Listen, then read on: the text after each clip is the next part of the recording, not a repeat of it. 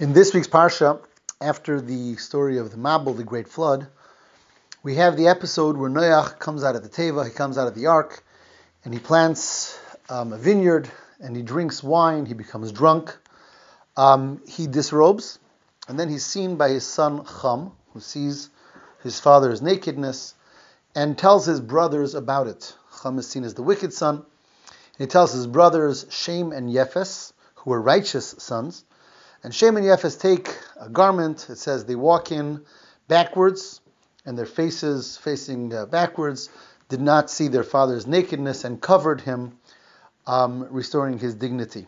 And ultimately, Cham is cursed, and Shem and Yefes are blessed for this act.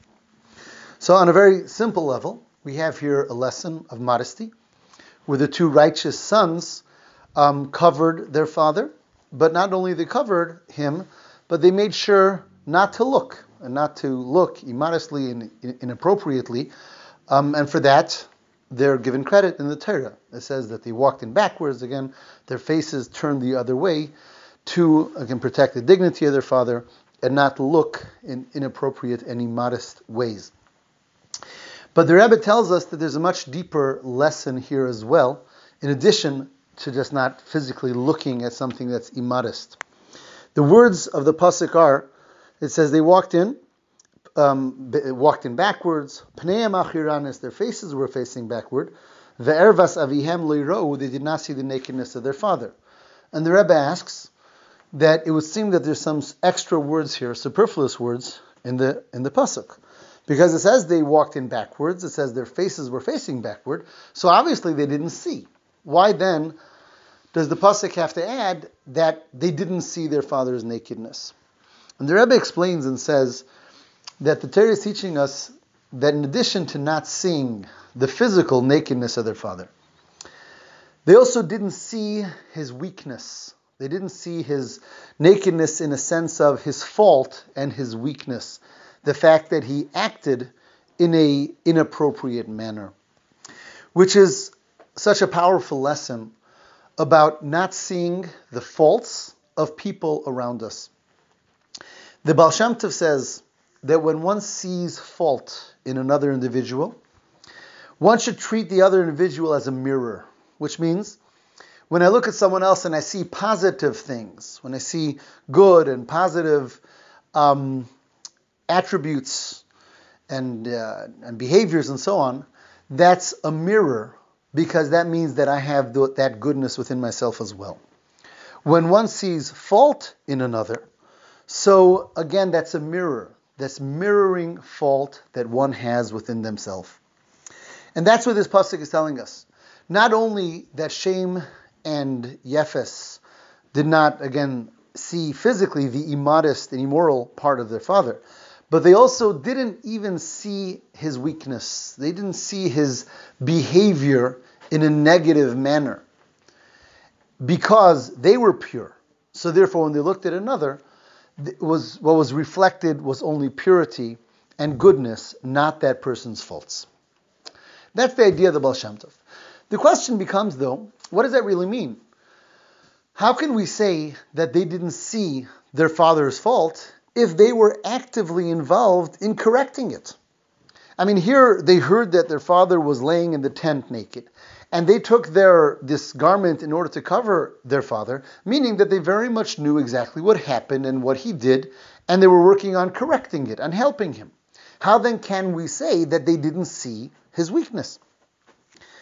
And the truth is, taking this one step further, what does the Tov really mean? Are we not supposed to see fault in another? Then how can we help them? There's a mitzvah in the Torah. The Torah says, we're supposed to rebuke another person. We're supposed to try to help them, bring them back to proper behaviors. How can we do that if we don't see their faults? I mean, I'm sure there are people that are oblivious to fault and they don't notice fault in others. But is that really such a positive thing? If we don't see the fault in another, how can we really ever help them? So what does it really mean what the Baal Shem Tov is saying? And what does the Pasuk mean when it says that Shem and Yefes did not see their father's fault, while they were actively involved in trying to help correct it. And here the Rebbe gives us a tremendously powerful message. And he says, Of course, we're not meant to be blind to another. We're meant to see what's around us, and we're meant to see everything, whether it's attributes, whether it's faults. The question, though, is when we see someone else's fault, how does that register in our mind? How do we really see it? And there's two approaches. We could see another person's fault, and it registers by us as fault. In other words, what we're seeing is that that person is faulty, that that person is of a low level and nature. Uh, what we're seeing is that that person's value becomes less because we noticed their fault. On the other hand, we could see the same thing. Another person can see the same fault, and that registers in their mind not as a fault to focus on, but as a mission, as an opportunity. What can I do to help that person? And therefore, I immediately get involved in helping, in talking, in doing whatever is at my disposal because I saw something. To me, it was seen as a mission, as an ability, as an opportunity how to help another person. So, of course, I saw a fault, but that was immediately translated in my mind not as something to focus on as, as, as far as the fault of the other, but it immediately became a mission and an energizing um, uh, a, a, call to action of what can I do to help that person. And that is the message of Shem and Yefes, and that's the message, the teaching of the Baal.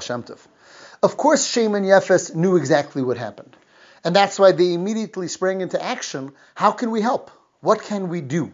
They didn't spend a moment or a second thinking about the faults of their father. They spent all of their time and energy on what can I do to help their father. Cham, because Cham was a wicked individual himself, so when he saw fault, he immediately focused on the fault. And that's what he talked about, and that's what he spread to others. Shem and, and Yefes, being that they were pure people, they were much more spiritual people, they saw exactly the same thing, knew exactly the same thing, but their focus was totally different. Not on the fault of the of their father, but as on what they could do to help them. And this then is the message for each and every one of us, looking at other people. Of course, we're not meant to be blind to others, and also not to their faults. But our focus has to be not on the fault and not to be thinking or focusing in any way on that, but rather what can I do to help another person and understanding that that's really the reason why it was shown to me, the fault of another, so that I have the opportunity to be the messenger, to be a help for them. Have a wonderful Shabbos.